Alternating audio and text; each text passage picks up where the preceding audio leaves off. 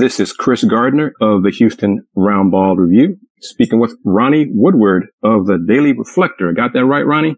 That's right. Yep. All right. Thank you very much for joining me. We're going to talk some ECU basketball. Uh, first off, how long have you been with the uh, Reflector? Um, man, that's a somewhat loaded question. I started there when I was an intern in college. Uh, so about 12 years uh, full time, more about 10, 10 to 12 range is, I guess, the easiest answer there. But, okay. Um, but yeah, dating back uh, for a while, but, but mainly been on the ECU basketball beat full time, uh, here for the last three years, three, four years. Okay. Um, so yeah, done a lot of different things, football and baseball mainly with ECU, but have picked up basketball for sure. Uh, during the Joe Dooley era and the, the last few seasons here. Okay, well that leads me to uh, you brought up Coach Dooley these last three or four years. How do you think he's done and his return back to ECU? Uh, it, it's a it's a totally different situation, and really, I go back to his intro press conference here. I remember asking him, "What do you know about the American?" Um, and, and he said, "Well, when I was here the first time in the '90s."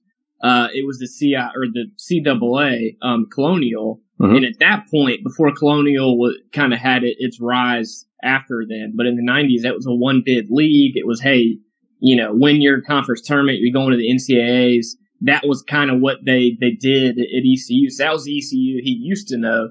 But as you know, when he got back here the second time, um, before last season. I mean, it was uh, it's a total, it's a four, five, six, maybe bid league. It's not just a you got to win your conference tournament. I mean, you have Houston, you have Wichita State, you had Connecticut, past tense, but mm-hmm. um, Cincinnati. You know, I mean, it, it's a, a much different situation. So, um, so he's done good uh, in general. You know, I mean, not necessarily in the league and in wins and losses and um, but he's recruited hard. I mean, he came in, he came in and, and wiped slate really on the roster after the first season.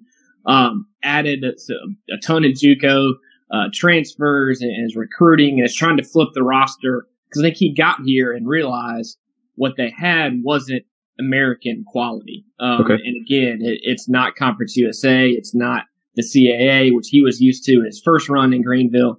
Um, so I, that, I think he, the good thing about him is he has the longest leash maybe in the league. You know, I mean, okay. if he because he's won here before, he has family ties to Eastern North Carolina. Um, they made this hire expecting it to be a long term deal, and that's why I think you saw the roster uh, movement and the recruiting and the different things he's you know he's done. I, I think is related to um, just the comfort level they have with him long term. So again, without just breaking down the wins and losses and saying, "Oh, it hasn't been great." Um, I think it's part of a bigger plan. And mm-hmm. um, Jayden Gardner has been great. They're their best players. It's a matter of getting maybe a few of those guys or, getting enough depth to compete in the league, especially. So um, we'll see how that goes. And I think this is an important year in that process, though, for sure. They got to get turn this into wins at some point. And this year, potentially, depending on how it all plays out, obviously w- would be a, a, big year to do that. And he, since you brought up Jayden Gardner, uh, he and I, I, I, ran into him at uh, Conference Media Day last year.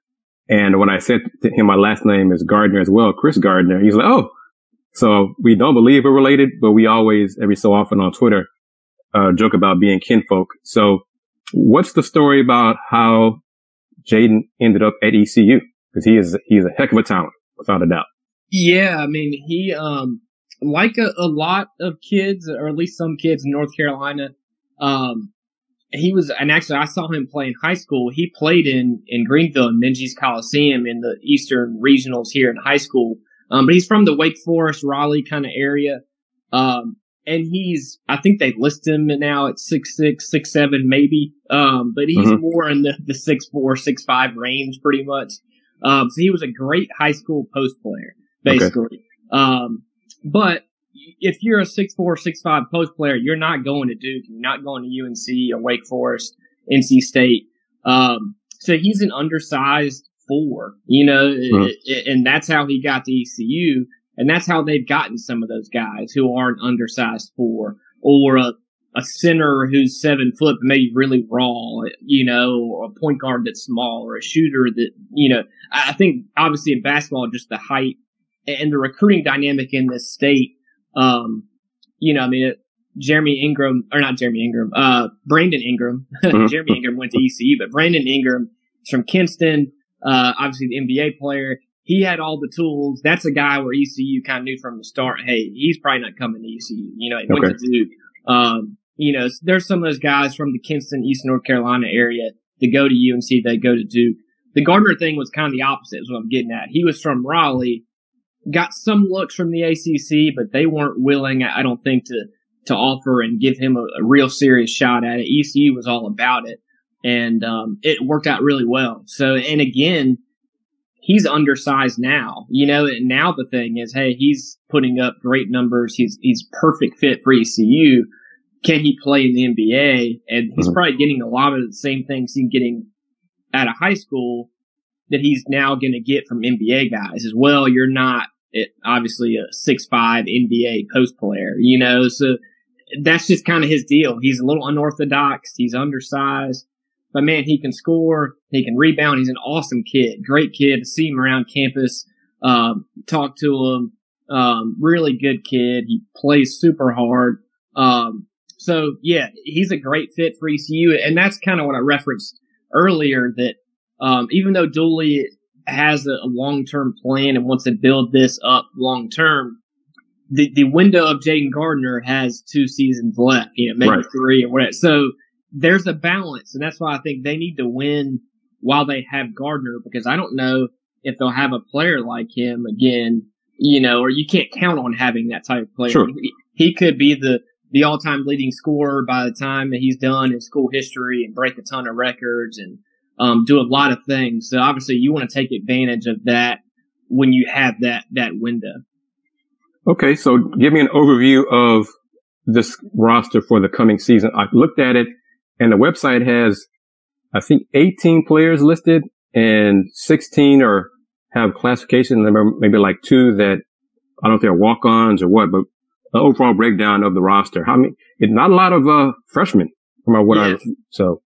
Yeah, and that plays into I'm looking at the roster now as well here. That plays into what they did before last year with kind of the full JUCO transformation. So you have a lot of seniors on this roster coming mm-hmm. up who were JUCOs last year, you know, junior additions last year. But they also did a decent job spreading it out. Some of the guys they added last year were sophomores.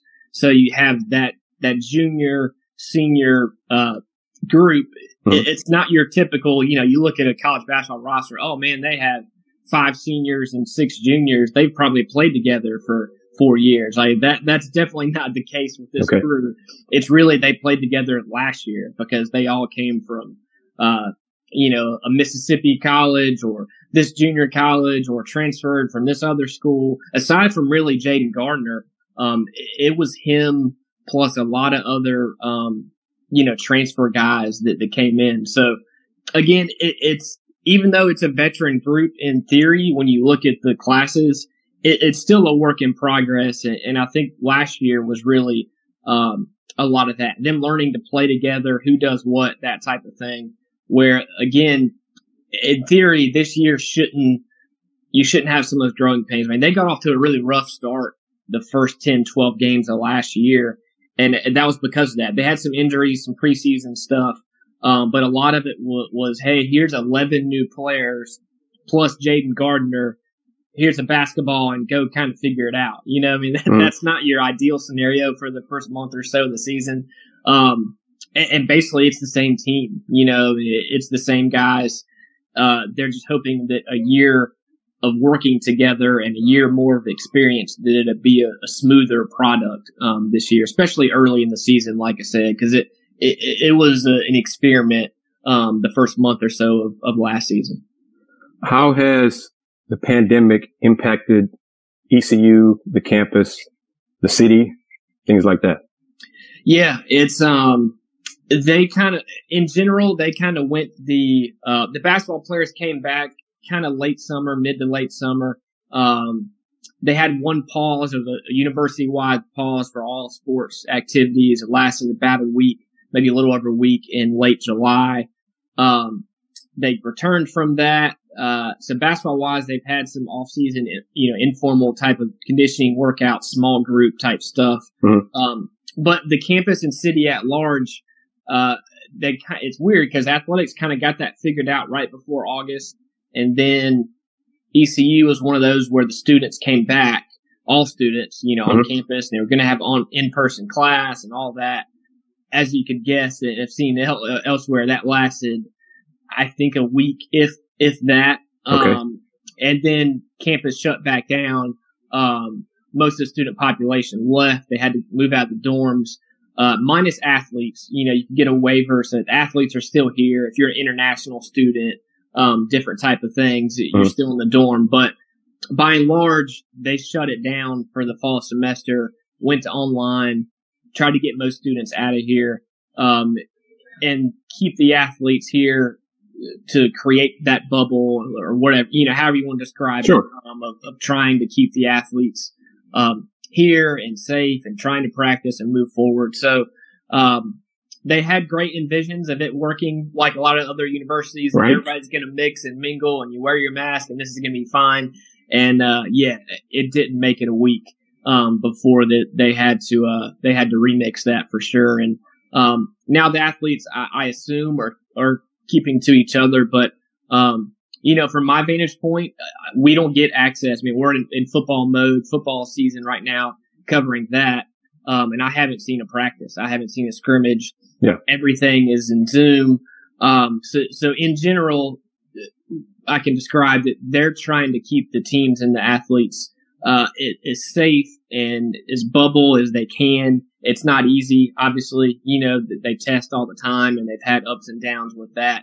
With football, um, so once basketball gets closer and you have games and you start traveling, could end up with the same type of situation, I'm sure. But, um, but yeah, they're, they're trying to get it, uh, as best as they can. And the first step in that was, yeah, about a month, month and a half ago, uh, of, of going from online or in-person classes to online and trying to get most of the normal, uh, student population, uh, off of campus with the NCAA announcing November 25th as the start date for the season, where do things stand for Coach Dooley and the staff for non-conference games that they had scheduled, and how are things going for remaining non-conference games? Yeah, it's changed a, a lot. Um, so much that, that, yeah, I don't have an exact, you know, kind of clear yeah. idea or answer with it, but but I know, um, I think they're looking at you know, maybe one or two of those tournaments, you know, to, to get a handful of non-conference games in that way. We can do it all at one venue, mm-hmm. knock it out, you know, play three or four teams in three or four days. Um, so it's a condensed schedule. And I think I seen, saw the, even yesterday or last night, the Americans thinking it of 20 conference games right. or 20 games total. So, um, so yeah, non-conference wise, I don't think ECU is going to play a ton, but I know they, they were involved in a tournament anyway. I think they're weighing right now if they want to stay in that or not, and they, they probably will, or do they want to go to a, a different one or what? But, um, but yeah, I think they're looking at one of those situations, um, as, as a tournament and then maybe having one or two, uh, games in December, a non-conference game. And again, the North Carolina thing really works out well because you have UNC Wilmington, the Campbell, Charlotte. Mm-hmm. Um, there's a lot of teams they play annually. Appalachian State they've added the last few years here. Um, so it wouldn't surprise me if you see one of those teams at UNCW, uh, even Gardner Webb. Uh, there's a lot of different teams in this area that they can can take a bus to and really maybe even play the the day of. You know, you travel up, you kind of play the game, mm-hmm. you get on the bus, and you go back home, and you you don't worry a whole lot about flights and travel and that type of stuff. So I think it'll be a little bit of a mix and match, but I don't think they're going to have a very large non-conference schedule. My guess is maybe just a handful of games or, or whatever kind of fits best with the tournament, um, and maybe a game or two uh, in addition. Assuming everything is official with the conference going to 20 games for this year, 20 conference games, what are your thoughts on that? 20 games for the conference. Yeah, I mean it. It's interesting. I mean, it. You know, I um, the thing that I worry about big picture w- with all sports with the American again is the travel. Um, mm-hmm. So I still kind of have a wait and see approach with that because, um, you know, again, as you know, I think football comes first. And, and if football sure. can't pull off a, a, schedule with flights and, and, you know, traveling from Tulsa to Temple to Central Florida to Greenville to Houston, you know, if, if that can't work in football, I have my serious doubts that that can work in basketball multiple times a week or nonetheless a volleyball program or soccer, trying right. to make those trips. Um, cause I mean, you know, it's not a knock on the American. It's a really good league, but geographically, it's not a good league. You know, yeah. I mean, Very reason, out. yeah, I mean, it's the reason why the SEC only wants to play football against each other because Mississippi State can play Mississippi and Florida can play Georgia, and you know it, it's somewhat confined. Um, so yeah, I mean that's my general first thought. Not to go straight to the COVID travel route, but mm-hmm. you know, um, I, I, hope they pull it off. You know, and, and again, to me that that starts with football. I really hope they pull off football, and the travel doesn't just create too many problems where that has a trickle down effect to the other sports. And just talking from other coaches at ECU, even down to a, a volleyball coach, a soccer coach, basketball, whatever, they are very much in that same mindset is the sense that I get as well, that they want football to work and pull it off. That can only help the other sports. So, um, yeah, that, that's where I'm kind of at with it now. And, um, basketball wise, the American is deep, obviously. I mean, it's, it's a good league, like we talked about earlier. There's a handful of teams they're in consideration for the NCAAs usually, and um, it's not easy for ECU. I mean, it, you you stack uh, Houston and Wichita State and Cincinnati and those teams' history against ECU, it, it, it's not even close, obviously. So uh, if it, was a game of history and tradition, the Pirates would be in big trouble. Um, but they're more or less working uh, toward the future and, and, trying to to step up to that level um, right now for sure. With football, uh, for the conference games, is the plan to bus to the games or to fly? Do you know that? I mean, I, I don't know how you can bus, to be honest, at least in an ECU situation. Um, Temple is drivable. Um, Cincinnati maybe is drivable. Um, but, but yeah, I mean, they, all indications I, I have seen is there's going to be flights, chartered flights. Like tomorrow, uh, you know, this week ECU's first game is against Central Florida. Mm-hmm. Central Florida um, and ECU are getting COVID tests Monday, Wednesday, Friday, and after that Friday test, UCF in Florida is waiting until those results come back. The game is 100% cleared. Let's do it. And then they're flying to Greenville the day before. So, okay. um, so yeah, there's, that's what I was kind of getting at earlier. There's a lot that, that's going into this football thing. Um, aside aside from UCF against South Florida, I'm sure that's a lot easier to pull off, or uh, you know, a couple of the Houston or Texas teams, or maybe you know Tulane you can throw in that mix. But with ECU, uh, there's nobody close. Uh, again, yeah. when, when, Temple and Cincinnati are your closest conference teams, and those are a handful of states away, uh, that adds a, a, lot of logistics. So, uh, as far as I know, they're going to be flying to all conference games and and again, that means you have to wait until you know you have a game um, before you actually board that flight, and, and, you know, and get up in the air and, and start your destination. And you, you touched on the travel aspect of it. Is there, what is the thought on campus of ECU being in the American? Is it beneficial? Are there more benefits? Are there more, more pros and cons to being in the American for ECU? Yeah, it varies, but I think people who really understand it get it. Um, that that financially, there's no question, it, especially okay. with the, the new TV deal just worked out the ESPN. Um, I mean, ECU it, and probably a lot of other schools in the American and nationwide are having issues right now fi- with finances during the pandemic. I couldn't imagine where ECU would be at if they were still in Conference USA. Okay. Um, because you're dealing with the same travel. I mean, you, Conference USA, they used to, a lot of the teams in the American used to be in Conference USA right. and it was the same travel. So it's not like ECU could say, oh, we're going to go back to Conference USA and save money. You're really not. You know, you would go back and have the same travel issues and be bringing in less revenue from TV and exposure, etc. So, um, yeah, I think there's some people who maybe don't understand all the finances and the model of revenue and TV that say, well, why, why is ECU playing Tulsa and playing Houston and playing Tulane?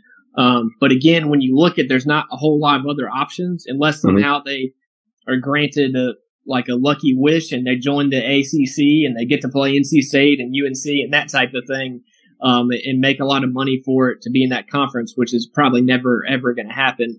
Um, the American's the best fit. Uh, again, uh, you know, the, the geography is is far from ideal. It's not great, but financially and competitiveness and the exposure you get in football and basketball, especially, and ECU is the best baseball program in the conference.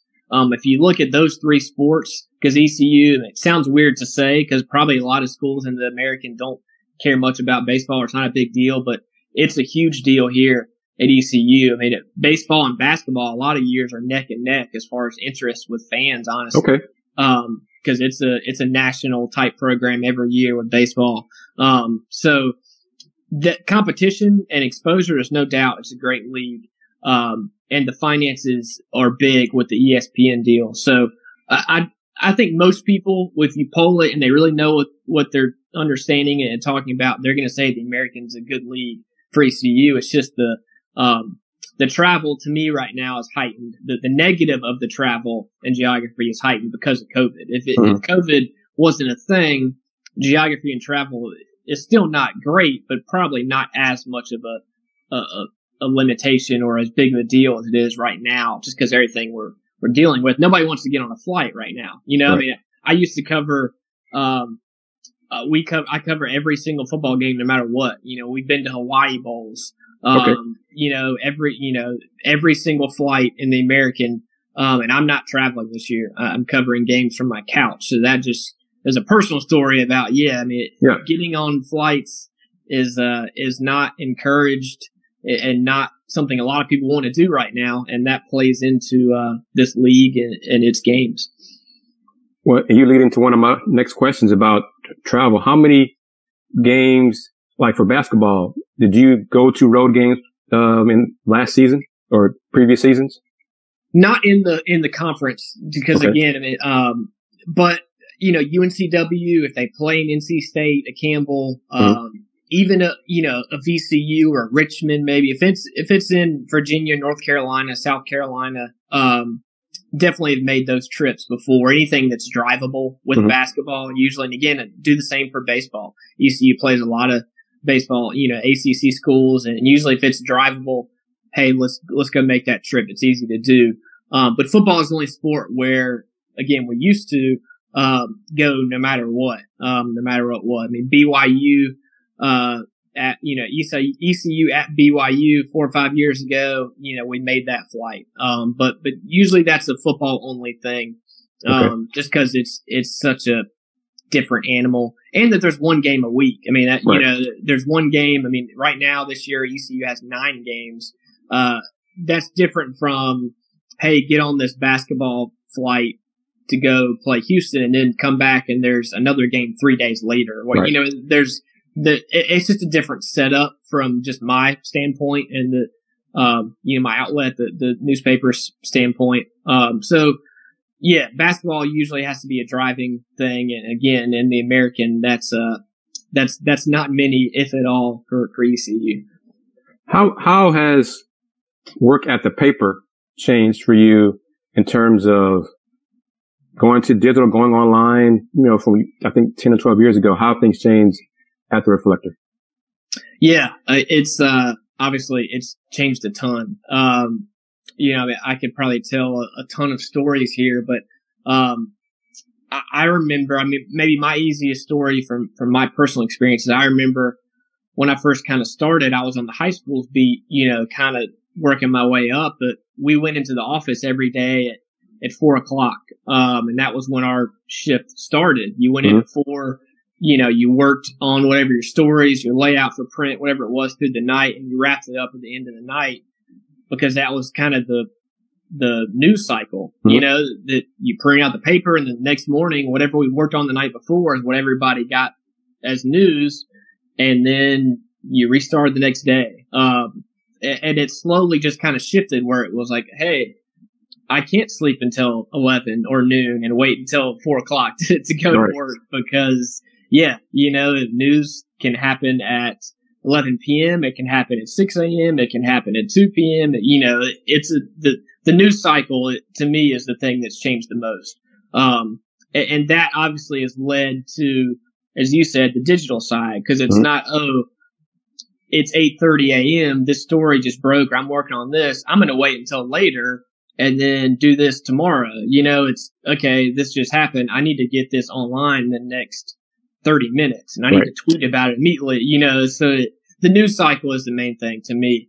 Um, you you know, that's good and bad. I, I guess it's good because mm-hmm. it keeps you on your feet. Um, and just the, the way you kind of operate. Um, the bad, my wife would probably tell me is, you know, there's been many times we're driving to dinner or whatever, and I'm, you know, trying to enjoy some some away time, and it's, oh, mm-hmm. oh man, this just happened. I see it on my phone, and there's not that moment of, oh, I can wait until later. It's, right. oh, you know, so you're saying we have to hold our reservation for 30 minutes so you can do this on your phone. It's, yeah, I mean, that, um, that's the main thing for me personally. And, and, you know, again, social life, whatever, it, it's a constant thing. You're kind of always on guard and um, always working stories, angles, different things because um, it, it's pretty constant and twenty four seven. It's nice to to get away for a beach weekend or a vacation or whatever mm-hmm. every now and then because you definitely need it. Um, compared to when I first started, it was much more of a I feel like a regular kind of day and night schedule where now it's, gotcha. it's morning, day, night, weekends you know, whatever at, any time, um, the, the stuff can happen and you kind of have to be ready to react. How, how big is basketball in the state of North Carolina? It's huge. Um, and, and I grew up in, uh, Garner, right outside the Raleigh area, right in the middle of NC State, Duke, North Carolina, um, kind of ACC country. Um, and moved here obviously to Greenville.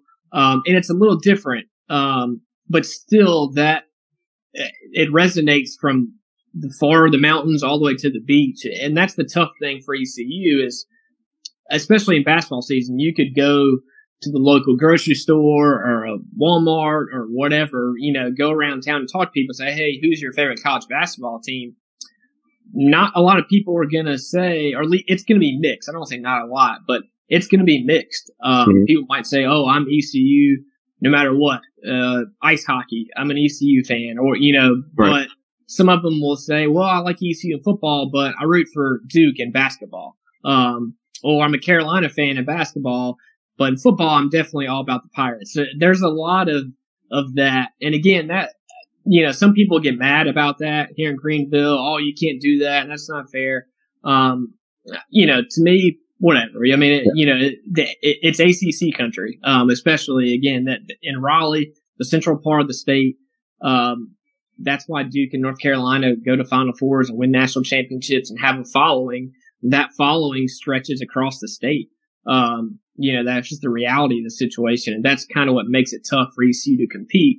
Um, recruiting wise in state because they don't have that tradition. They don't right. have that massive following. I mean, you know, uh, one of my, one of my friends went to Vegas um, a few years ago and, and, said, Hey man, I saw these Duke t-shirts. you know, it's like, Duke, which is in Durham, North Carolina, has a following that's nationwide. North mm-hmm. Carolina mm-hmm. has fans in wherever, Michigan, Nevada, California, Texas. I mean, those, those two programs, um, have that national appeal. And certainly in the state, it, it's a huge deal. But again, for ECU, unfortunately, that means it, it starts with the ACC. Um, it, they have to realize that, and I think they do, and kind of navigate around that. And with with that, does Coach Dooley and the staff spend more time recruiting outside of Carolina rather than in, in state? I think it's a mix. I think they want to to get in state kids. Um, you know, and they had one. Um, it, there's a, a, ton of recruiting stories usually go with that. Um, Pettiford was the the guard's name, a point guard they were really on and, and looking at. He liked him. That was during this off season, mm-hmm. and uh, he they were pretty confident they were going to get him. Louisville offered last minute, and he went to the ACC. He signed with Louisville. You know, so, so that's kind of the problem. Um, again, like I talked about earlier, if you have a, especially in Eastern North Carolina, if there's somebody they really like, they have to get on them early and form that bond. And hey, we were the first ones to offer you. Right. Uh, we were the first ones to, to do this and that. We know your family and your dog and what you, you know, whatever like that. It, mm-hmm. it takes a lot of effort to do that because again, all it takes a lot of times is, well, that person grew two inches and then Wake Forest offered or. NC State came in late and it's tough. Again, the ACC thing is real here and, uh, it's tough for a kid from Kinston or Greenville or Wilson or wherever to get that offer from NC State or obviously Duke or UNC and say, oh, I'm going to go to ECU instead because they were on me first. That's a tough call. And they've gotten some of them, not many. Um, so th- there's a reality and a danger about going too heavy in North Carolina because if you're ECU or you're UNC Wilmington or you're Campbell or UNC Greensboro, you know you're getting that third, fourth option. You know, you're not getting the best kid in, North, in the state of North Carolina. There's no chance. Right. Um, so you got to be creative. And again, with with this round right now with Coach Dooley, they went the transfer route before last year and said, "Hey, we're going to add JUCOs." Um, you know, and, and again, Jayden Gardner was a great find. That was a really good recruiting job, um, and that worked out well. Um, so there's a mix, definitely. Uh, you want to get, you want to have a good presence here but you also have to, to think outside the box a little bit because you're not going to just get by with in-state kids at, at, a school like ECU. How far is Greenville from Gastonia? Gastonia. Uh, so that's right outside Charlotte. So the between three and four hour range. Okay, so that's kind of okay. Because yeah. I know U of H has gotten a few from from that area, so I was just wondering how close it was to Greenville. Yeah, it's it's a sh- suburb of Charlotte for sure. So it's the western part of the state. I mean, ECU is about an hour and 15 minutes from the beach. Mm-hmm. So it's much closer to the coast than it is to, to that Charlotte area for sure. Okay. Is there, who is in basketball in conference? Does ECU have a rival? A main rival? Bitter rival? Um,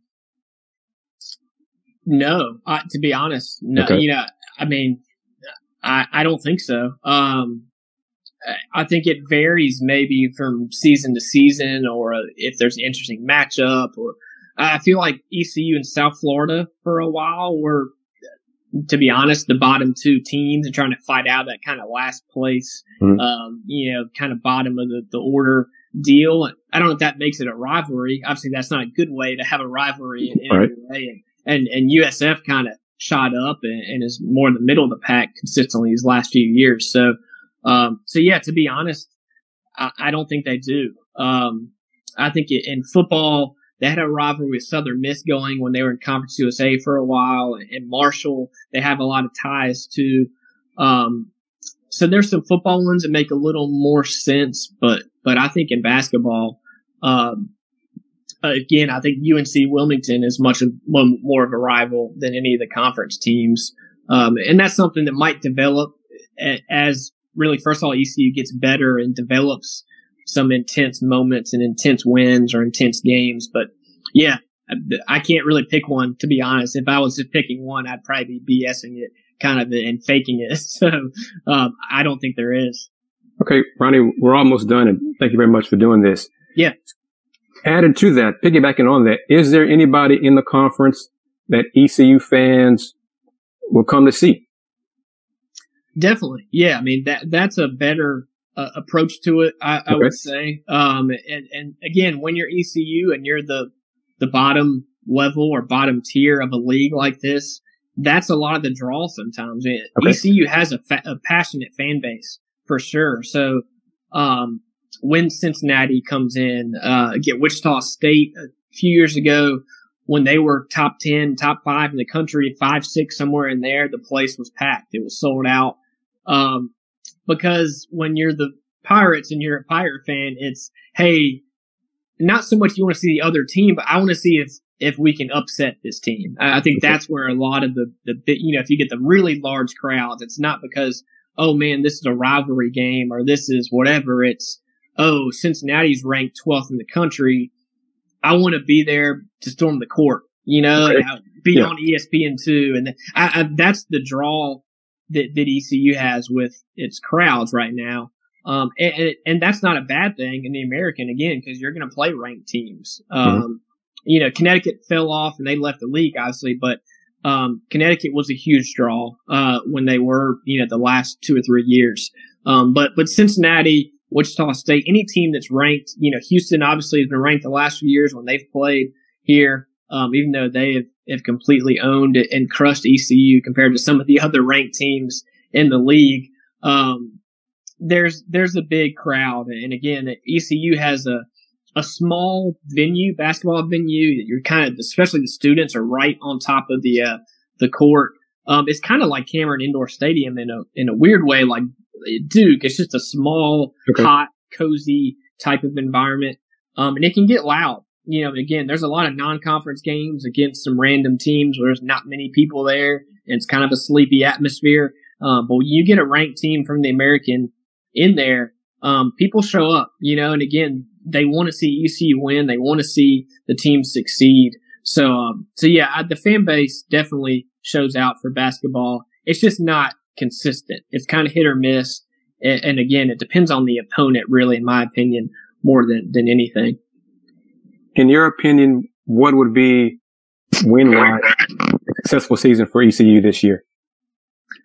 Um, I, I think they need to get to 500 okay. at, some point. You know, I mean, they they've done it. Um, kind of the the golden of the the Jeff Lebo era. They won the CIT championship, the tournament. Um, had, a, had you know had a winning season. I think a few winning seasons during that era. That at this point was five, six, seven years ago. So they've had a run of losing seasons and some some rough records. Honestly, the last few years that you look at two, three, four years ago. So I think getting to 500 and ideally just having a winning season. I mean, it, you know, if you go, depending on the number of games, I mean, if it's 14 and 12 or 13 and 10 or whatever it might be, mm-hmm. that, that's a win. Um, cause again, just having a winning season, I, I think is a, a, realistic goal at some point while Jayden Gardner is here. Um, you know, I don't think they're an NCAA tournament type team or they're not, you know, you don't go into the season saying we're going to make a Final Four, a Sweet 16. Um, that's a goal for every team for sure. It's not they don't want to do that, but I think a big first step is just getting a winning season, um, regardless of what that number might be. That that's the next kind of barrier they need to get to, and then build on that. You know, if you finish 12 and 12, then the next year try and go 15 and 10, or you know whatever it might be. So um, I think honestly that getting five to 500, getting a winning record would be a huge deal for this program um, as soon as possible or as soon as they can. Okay. Ronnie Woodward of the Daily Reflector. Is there anything that you want to mention uh, that we have? I got one more thing to ask you, but uh, okay. is there anything that you want to mention that we haven't discussed so far? No, I, have enjoyed it, so I think we're good. Yeah, whatever, uh, whatever answer we have, we can we can go for it. Okay, how can folks find you on Twitter and social media? Okay, cool. Yeah. Um, Ronnie W11 is my Twitter handle. Um, and, and, like everybody else in the world, that's where, uh, I'll lead to, to story links and coverage and, and that type of thing. So yeah, right now, um, to be honest, even though this is a, a basketball, uh, deal here, um, football is a huge deal, um, and a huge part of our coverage. So I am 100% and well, maybe not 100, but 90 whatever percent in football mode and going to ease into basketball here, you know, the next few weeks and next month or so. Um, but that overlap for sure with football still going on and basketball starting up is a busy time. So have that coming, coming up and, and, and busy, but that's why we kind of do it, you know, so you enjoy it as well. And, um, yeah, thanks for the, the plug there. Definitely on Twitter, Ronnie W11 is the follow. And, um, yeah, go from there. So just kind of grinding it out and, and go getting through football right now. And then, uh, then basketball and then the spring again, baseball is really a big deal. So those are the three main things, um, that I focus on. I covered the women's basketball team a little bit as well. Um, and they have kind of a new coach, mm-hmm. um, that, that, I think is very similar to Joe, Joe Dooley of trying to build the thing up. So, um, those programs are pretty, pretty similar. And, um, so I'll, I'll hit men's and women's basketball here, um, pretty soon will you or have you flown for baseball games? Like, did you come to Houston for matchups like that in the past? No, the, we will not for regular season stuff, okay. um, but definitely uh, in the postseason for regionals and super regionals. Um, that that kind of goes into the football mold of we'll go. You know, I went to, to Texas Tech. ECU had a super regional mm-hmm. um, handful of years ago. You know, went to that Texas Tech series for a super regional and um, went to Miami the year before. So when they travel in the postseason, um, we typically go. But but during the regular season, um, if it involves a plane ticket and a flight, which are, which are not cheap usually on the fly, um, we'll hold out until the postseason for that with baseball. Is baseball expected to win again in the conference? Yeah, definitely. Um, I would think that would probably be the preseason favorite. Um, they're in a they're in a really good groove right now, and um, yeah, they're they're a regional type team every year. The last few years, they've hosted a regional here, so that's been nice on the on the pocket and on the the travel mm-hmm. budget and whatnot. Is uh, being good enough to to host regionals and NCAA events here in Greenville. Um, it's good for the team and, and, and, huge for the fans and that type of thing. Um, so that's kind of their goal every year, honestly, in baseball is to host here and, and ideally be in Greenville the whole time until you get to the College World Series, uh, in Omaha. But, um, but yeah, there's definitely times when they have to travel in the postseason as well. And, um, yeah, they're, they're a legit top 25 type program um, in baseball, and, and, that should be the case again. They have a really good coach, one of the best coaches in the country, who's uh, who's been looked at by a lot of SEC schools and big time programs.